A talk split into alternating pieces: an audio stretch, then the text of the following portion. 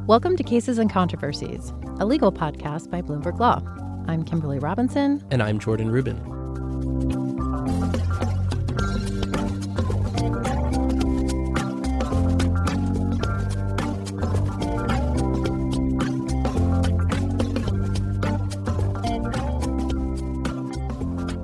So, uh, we've been on a little bit of a break. Nice to see you back, Jordan. Oh, that is so nice of you to say.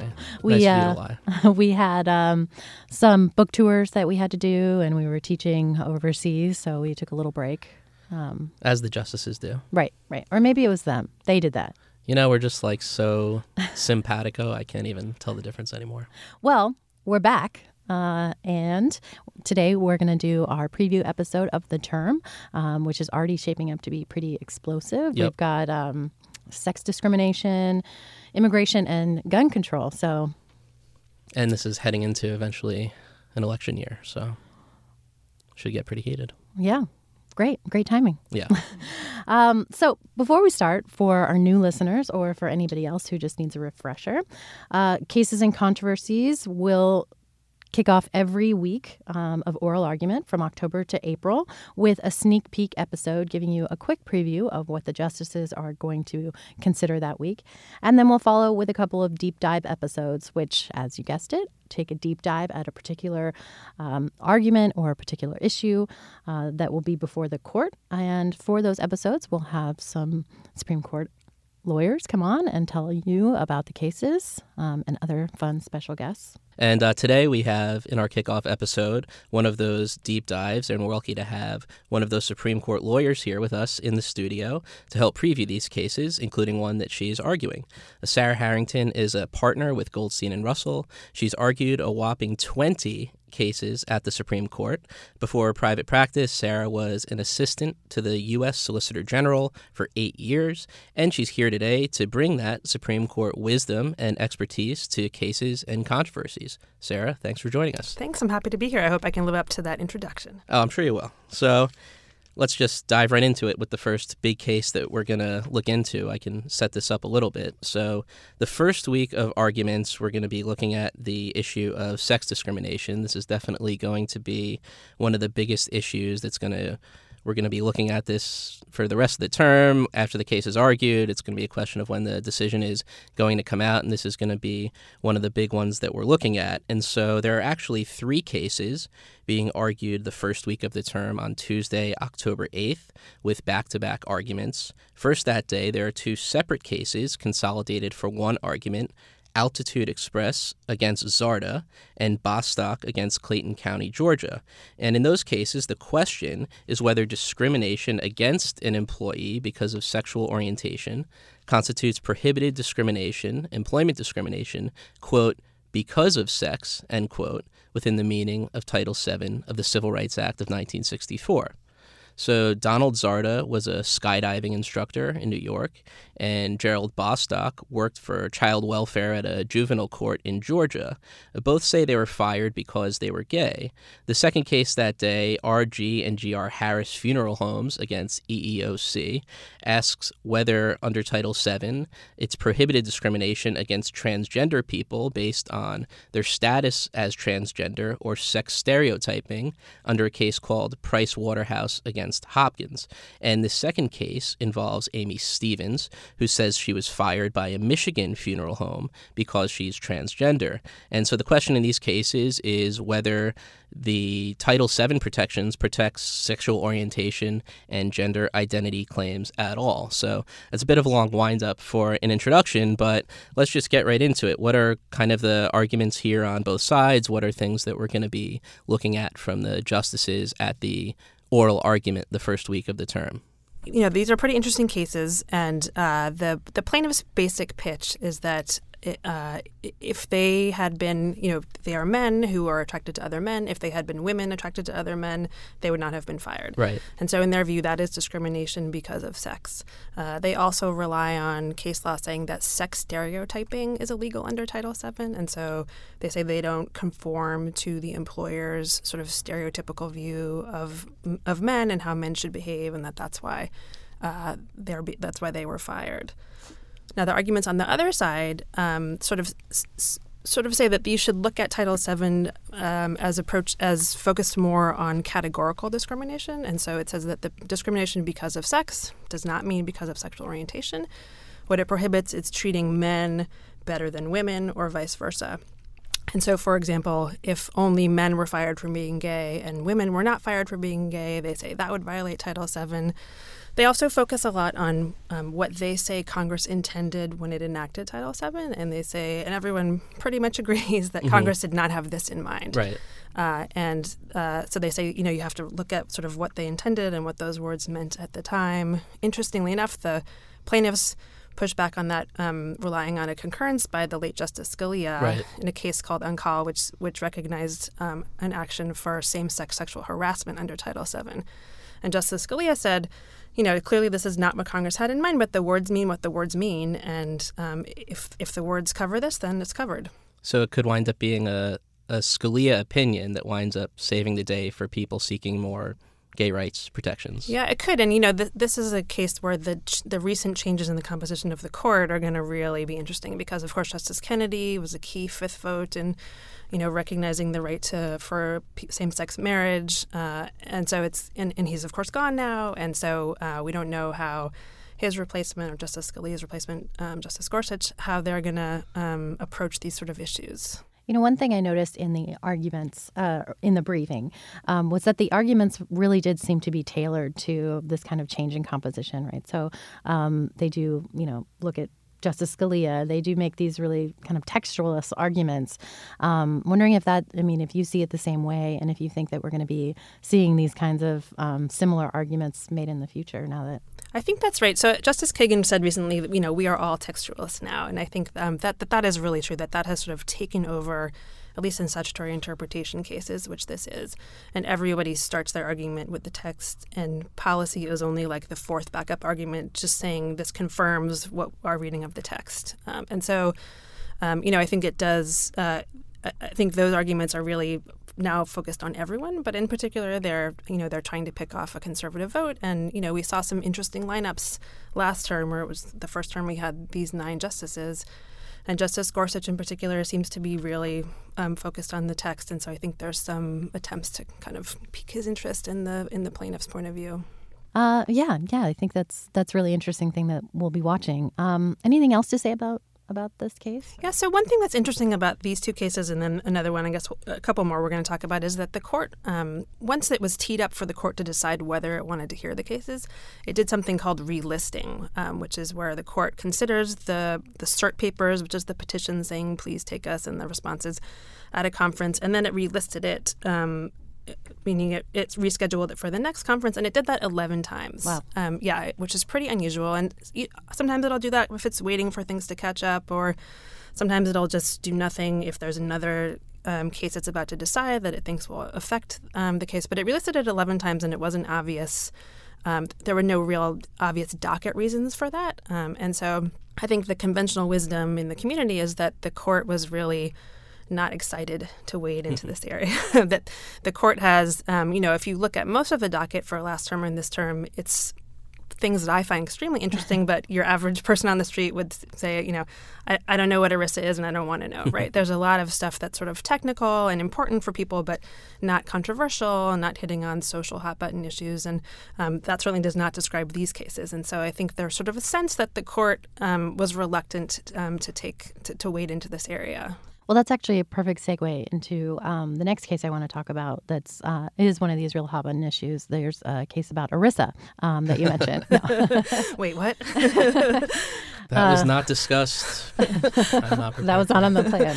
Uh, okay, fine. We don't have to discuss the ERISA cases. Let's let's do DACA instead. How about yeah, that? Yeah. Um, so um, there are a handful of cases that have all been consolidated um, that do deal with um, DACA. That is, um, DACA, of course, is the Obama era policy that had deferred deportation for a number of young Americans who, um, or immigrants who were brought to this country um, when they were children. And the Trump administration has said that it wants to wind down this policy and wants to get rid of it. And here we're not really looking um, at the underlying uh, you know benefits of DACA and whether or not it's a good policy. Um, again, we're looking at whether or not the Trump administration has given a proper reason for wanting to end uh, DACA, and so this has kind of remnants of the other two policies that we've seen at the court, uh, both in the travel ban and then last term the census, where you know, people are really questioning, or the court is really examining the reasons um, that the administration is doing these policies. Um, so this is a, a three-peat, I guess. Yeah. Um, and wondering, you know, if you can tell us a little bit about what the Trump administration is saying its reasonings are, what the lower courts have said about that, and then you know, maybe tell us if this is just going to be another repeat of the census case. It is interesting the synergy among these different cases. Um, and so, what the Trump administration originally said was we are rescinding DACA, which stands for Deferred Action for Childhood Arrivals. Um, because we think it was illegal in the first place. And so we're taking it back. And it was immediately challenged in several courts. And um, the one one argument the Trump administration made was, well, courts don't have the authority to review that decision because it's totally discretionary. There's, um, I'll try not to be too technical. There's something called the Administrative Procedure Act, the APA, which says that things that are committed to agency discretion by law um, are not reviewable in the courts. And basically, what that, that means is if the if it's up to the to the agency to do it or not to do it, and there's no legal standard by which you could judge their decision to do it or not to do it, then courts are supposed to stay out of it. So, um, could the Trump administration just say we don't like this, and then we we would be out of the courts? So they they probably could have done that, yes. And so you know there are certain procedural boxes they have to check, but in terms of reasons they give, if they had just said we think it's bad policy, you know we want to be strict on immigration, that's one of our main policy priorities, uh, and so we're taking it back. Uh, I think that could have short circuited a lot of a lot of this litigation. Instead, what they said is we think it's illegal. Of course, it's hard to say simultaneously we're taking it back because it's illegal and there is no law to apply because it either is illegal or it isn't illegal, uh, and so the lower courts have said, well, of course we can review it because you're just giving us a legal conclusion, not any, um, you know, what you're telling us is you don't think you have discretion to do it.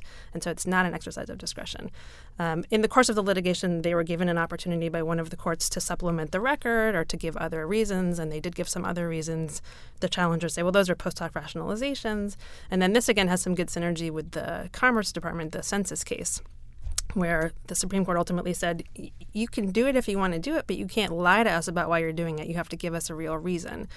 And these and the sort of post hoc rationalizations that they gave didn't really fly. Uh, and so it'll be interesting to see if if um, any bad feelings from that spill over into this, um, or if they kind of give them a pass on this one. Yeah. So we're recording this in the wake of an article, uh, CNN article that actually revealed um, what many had suspected mm-hmm. um, happened in the census case. Um, shortly after the census case was argued, or while it was being argued, it was pretty clear the way that Chief Justice Roberts was leaning. And I think everybody thought it was going to be a 5 4 decision in favor of the government. And then we got some additional um, information um, about kind of the background on the census case. And um, as the article goes, the Chief Justice changed his mind.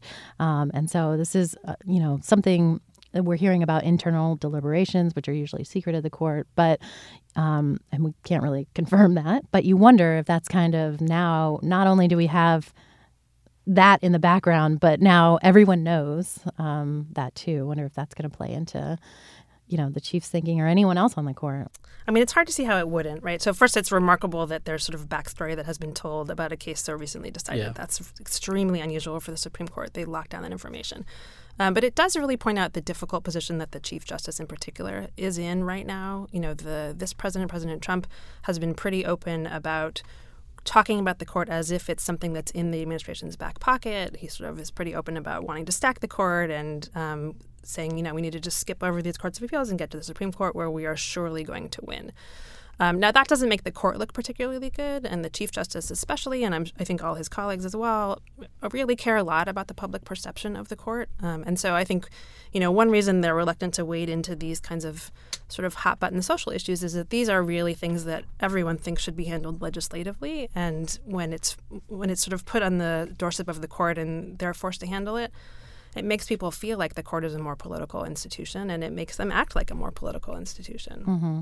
Although we saw, you know, uh, uh, it's a little bit to the court's own making, right? Because we, we've seen the Trump administration come to the court a lot, asking them to skip over lower courts or to stay, in particular, to stay lower court opinions. And um, just recently, the, that's exactly what the Supreme Court did. They stayed, um, a, you know, an injunction on the uh, asylum ban. And so I guess if the court doesn't want to be put in these situations, why does it keep acquiescing?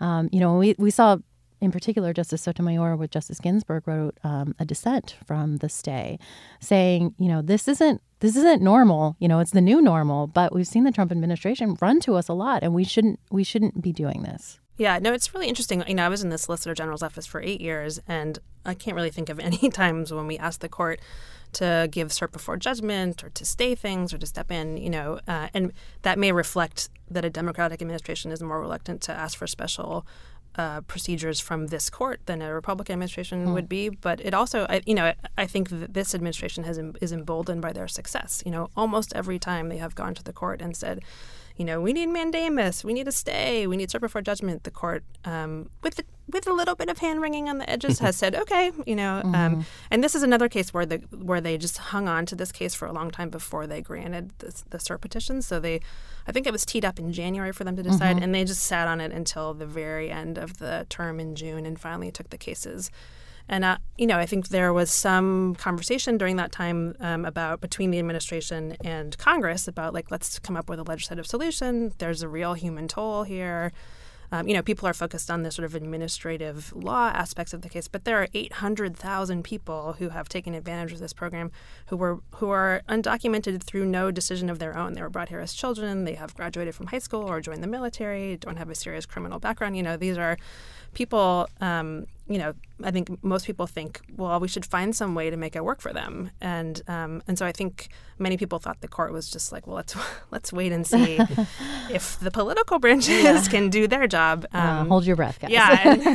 guess what? Nothing happened. Uh, um, yeah. But there is, you know, I think because of the human toll, there's this that puts extra pressure on this view that the the administration needs to be honest about why it's doing what it's doing, and that's kind of the story of the challengers. They say, look first of all, you have to grapple with the reliance interests that these people have. They've, you know, they've depended on this program. It means a lot to them.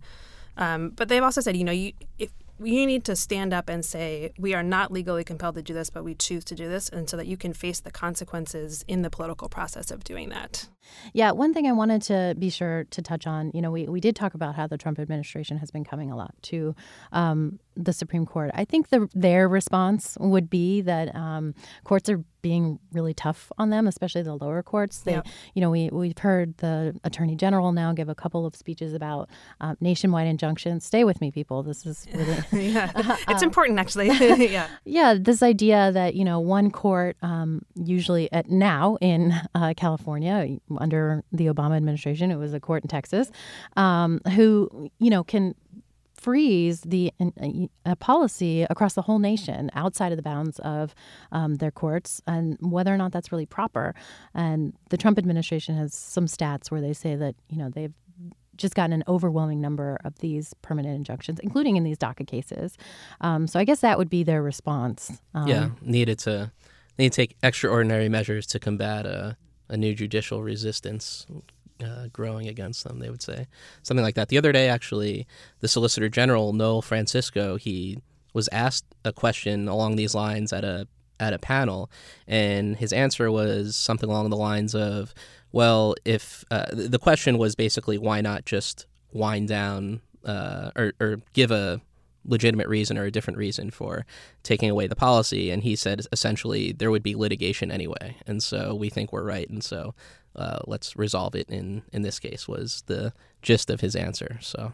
I mean, he's probably right that there would be litigation anyway. Like, it seems like they would be on stronger footing in that litigation. But, you know, they stuck with their census justification too, even when right. you know, evidence came out to show that it was clearly a pretext. So, um, you know, I think they they have they feel emboldened, I think, and they have had some success. And it is true that they have been subject to more nationwide injunctions. And nationwide injunctions, the argument goes, you know, they inhibit the development of the law because um, normally a Supreme Court, the Supreme Court, and they also require the Supreme Court to step in earlier. So normally the Supreme Court won't step in um, to resolve a legal issue until different courts of appeals have reached different issues, and it's many courts have had a chance to sort of play out the legal issues and think about it hard. But when you have a nationwide injunction in the first case, that's kind of the end of the story. Like either there's you can do the policy or you can't do the policy, um, and so.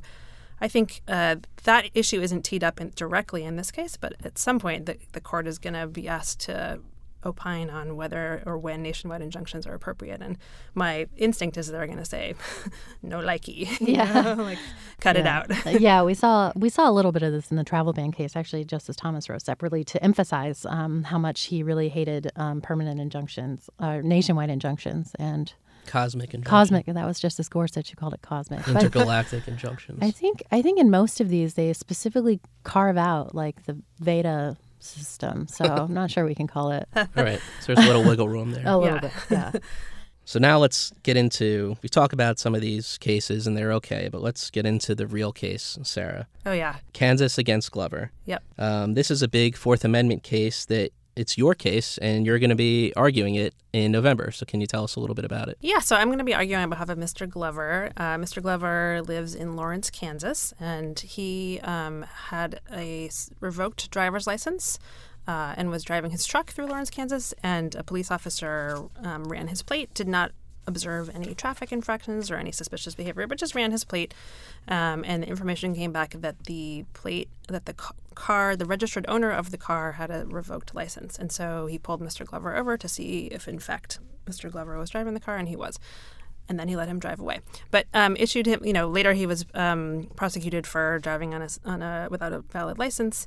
And uh, he moved to suppress the evidence, arguing that it was a violation of the Fourth Amendment because uh, the state basically it's an unusual case because the facts there's a stipulation there's i think i can't remember how many now seven stipulated facts basically and that's all the evidence that's all the factual development that the case has by agreement of the parties and so the officer said just what i told you i ran the plate i had no reason to run the plate the registered owner didn't have a valid license i pulled them over just based on the assumption that the that the owner would be driving and so Mr. Glover said, "Well, that's that's not reasonable suspicion. Like you didn't observe, you didn't see anything about me. You had no reason to think I was the the owner. You didn't see me, you know, violate a traffic law. It's pretty hard not to violate a traffic law. you know, driving from point A to point B."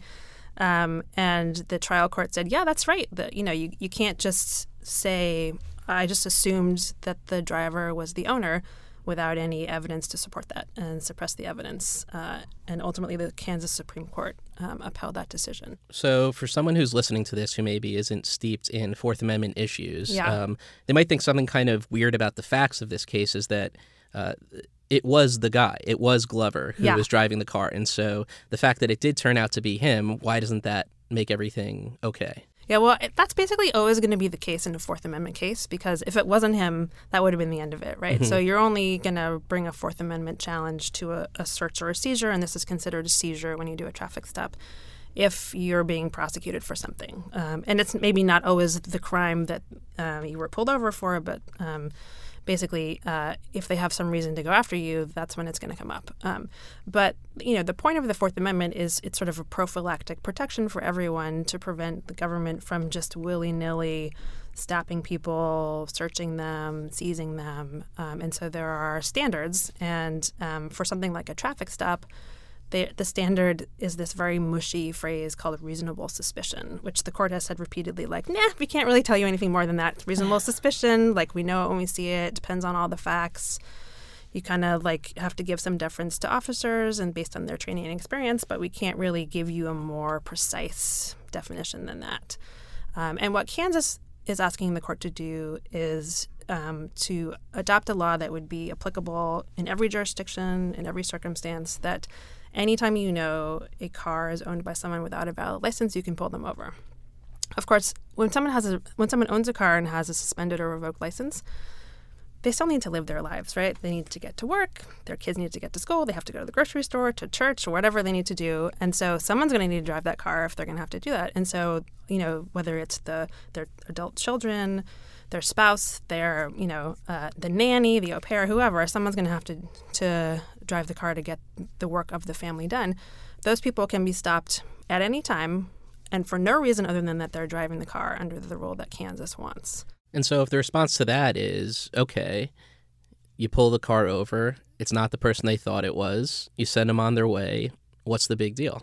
Yeah, well, so that's that's one of the arguments. The Solicitor General filed a brief on behalf of Kansas, and that's they really kind of pushed on that argument, like, eh, no big deal. Once you see that it's not, or once you have reason to believe, like, if you know the owner's a man and you see the driver's a woman, that's got to be the end of it. But um, but that they really underplay the significance of a traffic stop. And so first, you know, you can't just if the officer sees that it's a woman and knows the owner a man, they're not just going to get in their car and drive away. They have to actually interact with the person that's that can be a very scary experience. You know, if it's a teen, if it's a 17 year old girl who's never been pulled over and wasn't doing anything wrong, she will have no idea what's happening. She could appear very nervous. The court has said in a number of cases, appearing nervous is a reason to prolong a stop. You know, to suspect wrongdoing. Um, the officer can ask for consent to search the car, can ask for consent to question the people. They can, um, they're permitted to ask for identification. They're permitted to order the driver and any passengers to get out of the car. You know, it's not just a simple thing of course, there are some populations where a traffic stop um, feels even scarier. You right. know, populations where people are poorer, people of color. You know, where or some communities don't have a good relationship with their local law enforcement. Um, you know, the stakes can feel much higher. And of course, those are the communities that are much likely to have higher rates of suspended licenses. Because although Kansas says, look, this is really important for safety that we be able to keep these dangerous drivers off the road, in fact, in many states, a, a majority of people with suspended or revoked licenses have the suspension based on reasons that are unrelated to traffic safety. There are a lot of states, you know, Florida is a big offender here, that um, suspend licenses for financial reasons, you know, that failure to pay court fees, um, failure to appear on a bad check charge, failure to pay child support. Um, and so you have a drug conviction that could be right drug conviction like truancy in some cases, you know. Um, and so there are millions and millions of people who've had their licenses suspended in this country for reasons unrelated to traffic safety. And then if you imagine the many millions of people who are members of their community or their households who might drive their car, we're talking about a lot of people who are going to, you know, potentially going to get pulled over for doing nothing wrong. And this also seems like one of those cases where the recent change in the makeup of the court might make this case come out a little differently than it might have before, too. We're, here's to hoping. Yes, um, yes. No, I mean it is interesting. The traditionally one thought of the more liberal justices as pro criminal defendant and the more conservative justices as pro government in criminal cases that has really even before the recent makeup of the court that has really started to shift. Um, the there is a real skepticism among people like the chief justice and justice um, thomas the of kind of over enforcement of um, of criminal law that uh, and it, it, comes up more often with the federal government i think than with state governments but there is a sense that there that people are being too aggressive about the enforcement of federal law. And and last year we saw um, Justice Kavanaugh sided and um, and Justice Gorsuch sided with criminal defendants in a few cases. Um, and so you know we're hoping that'll happen here. And, and in fact, we did get some um, some amicus support on our side from kind of more conservative libertarian mm-hmm. um, points of view, and um, you know certainly Justice Gorsuch has shown a libertarian streak in him, um, and so it'll just be interesting to see um, what their take on this case is.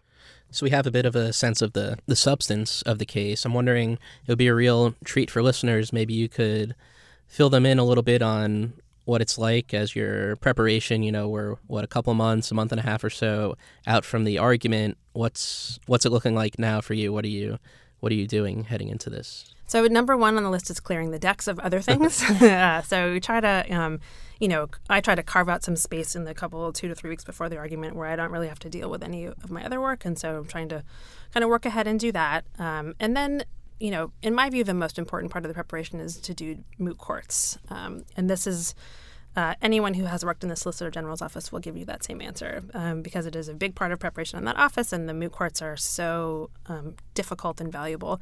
And basically, the way you set up a moot court is you get practitioners um, to read the briefs and pretend to be the justices of the court, and you stand up um, and you know, you start talking and they start interrupting you as the justices do, and they try to ask you the hard questions. Um, I, I, try to encourage them also to ask the easy questions because people often forget to practice those, but sometimes they get asked at the, at the right. court, and so it's good to sort of try to you try to get the full um, range of questions. Now, does somebody, do you assign someone a justice? So, like, you get to be Justice Ginsburg today. You're going to be Justice Thomas. You don't yeah, I don't. I Justice Thomas might be easy. right. I can do it if yeah. you need me. Um, I don't do that, but I do try to get a range of um, sort of perspectives. You hmm. know, um, so I have some friends and former colleagues and um, you know other people in the community who have a more lefty perspective, some have a more righty perspective, and so I'll try to get um, some from both sides just to sort of um, have people who just whose starting place is maybe different from mine, or um, and to try to get a representative sense of um, what the court might think.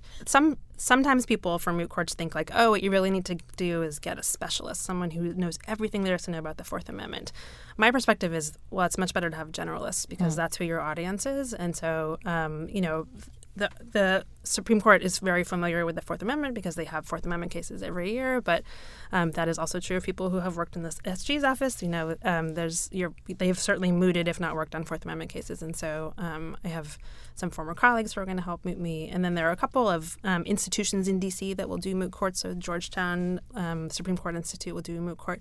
My opponent got that one. They'll only yeah they'll only moot one Saturday. Actually, my opponent Toby Crouse, who's the SG of Kansas, is a very nice person, and we have a good relationship. I think people who are not lawyers, you know, view opposing counsel as being like, oh, I hate that guy. But um, he's been super nice, and we've had a very cooperative relationship. And we are appearing on a panel at the University of Kansas later this week together to talk about the case. The whole Supreme Court docket that's coming from Kansas. From Kansas yeah, they have three cases up, um, and I think their SG's office is two people or something like that. Oh, wow. So Are Toby's you hoping been busy. They're just too busy and they're going to forget about I your case. I offered when we were trying to work out the schedule. He Toby said, "Oh, there's so much to to make it work together." I said, "Well, you can just dismiss your petition. I'd be happy to help you that way." He did not take me up on that offer. So because they have another one the next week too, or is it the week before? Right? They have two in October, two and then mine is in oh, November. That's right. Yeah, yeah, yeah. So wow. it's a lot. oh well, you know that bad timing. Good luck you. for him. Yeah. yeah.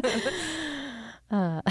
So we talked about some of the cases that are we know are going to be on the calendar already. Let's um, maybe look to something called the Long Conference and maybe talk about some cases that could potentially be added to the docket. Um, right. So the long conference this year is going to be on October 1st. Um, and this is whenever the justices sit down, we presume, for a long time um, to consider uh, all, all, the cases that have been piling up since they've been doing their book tours and teaching abroad. Uh, and so there are a number of cases that are really interesting um, on the long Conference. Is there anything in particular that, that you are watching? Well, so there's a case called um, June versus June Medical Services versus Gee, which is um, a case out of Louisiana um, challenging uh, a Louisiana restriction on abortions. Basically, it's a law that requires abortion providers to have admitted privileges or admitting privileges um, at local hospitals. It's basically the same law that Texas passed and that was struck down in Whole Women's Health not that long ago, maybe three or four years ago. I can't remember exactly, but um, and yet it was upheld by the Fifth Circuit, um, and um, and the Supreme Court has now granted cert. Uh, before doing that, the Supreme Court uh, issued a stay of the decision, with the Chief Justice siding with the four more liberal justices um, over uh, an unhappy dissent by the by his conservative colleagues.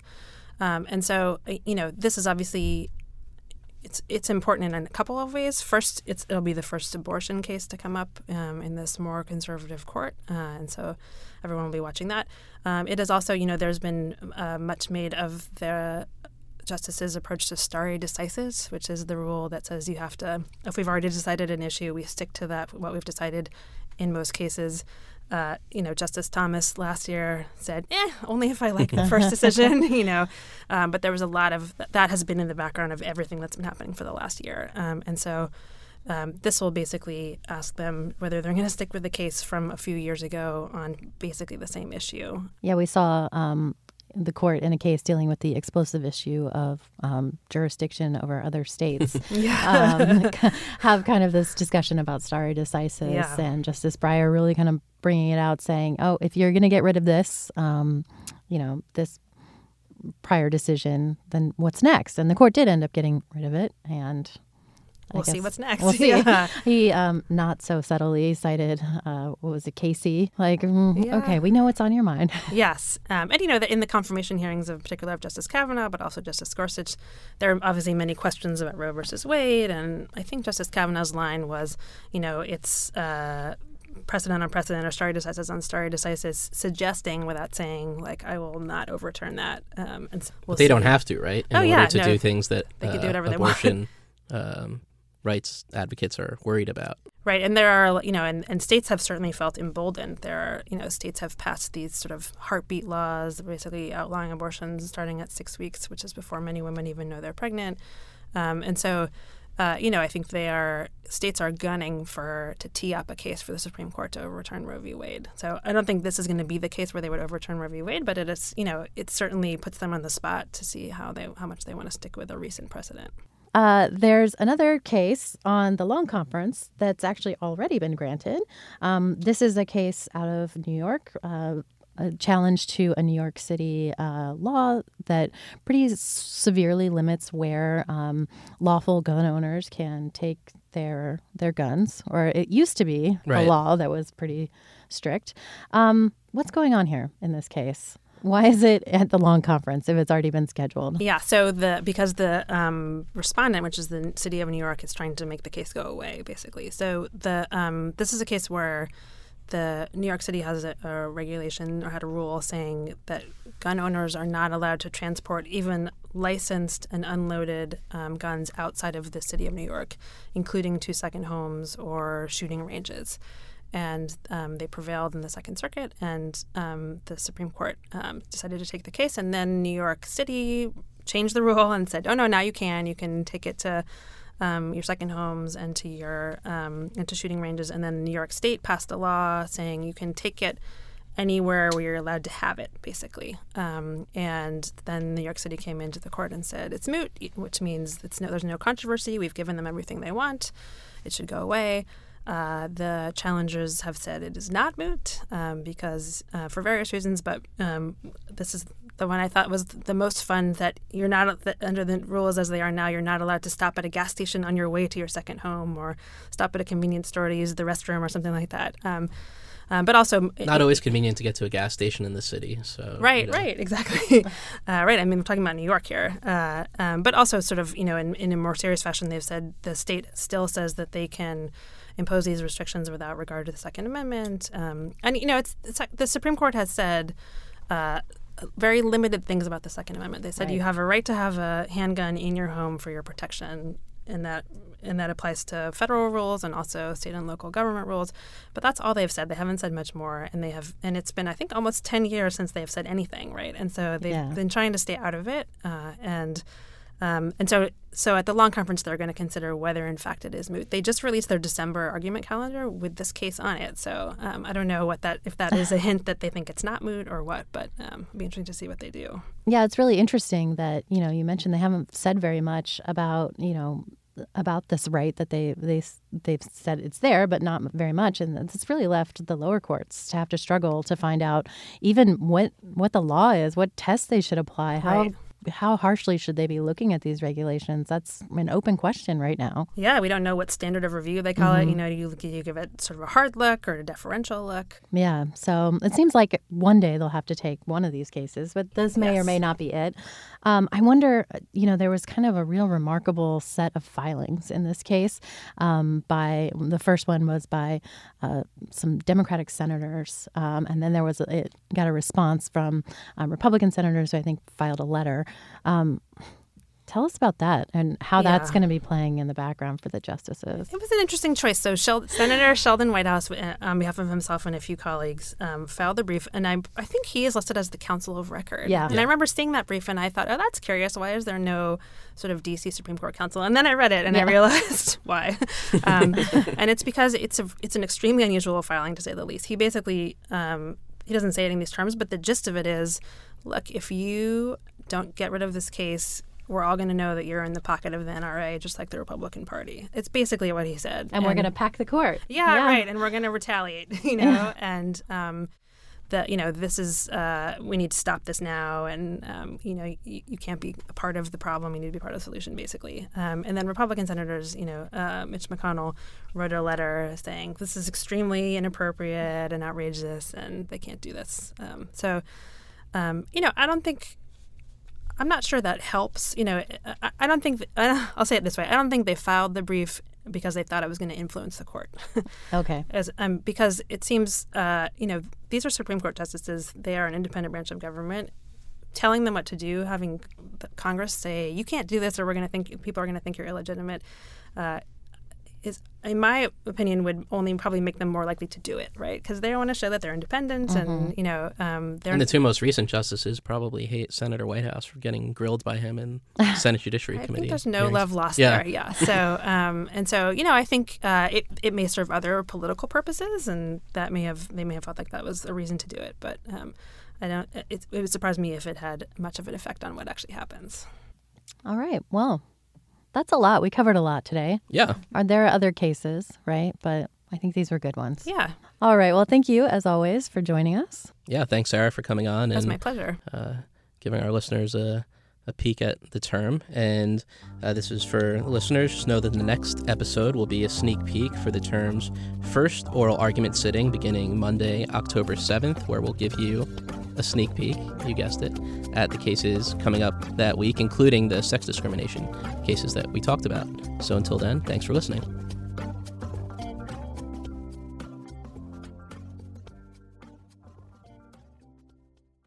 Hi, I'm Dory Goldstein. And I'm Meg McAvoy. We're both legal analysts at Bloomberg Law. It's our job to write, speak, and think about the future of law and the legal industry. It's a pretty fun job. it is.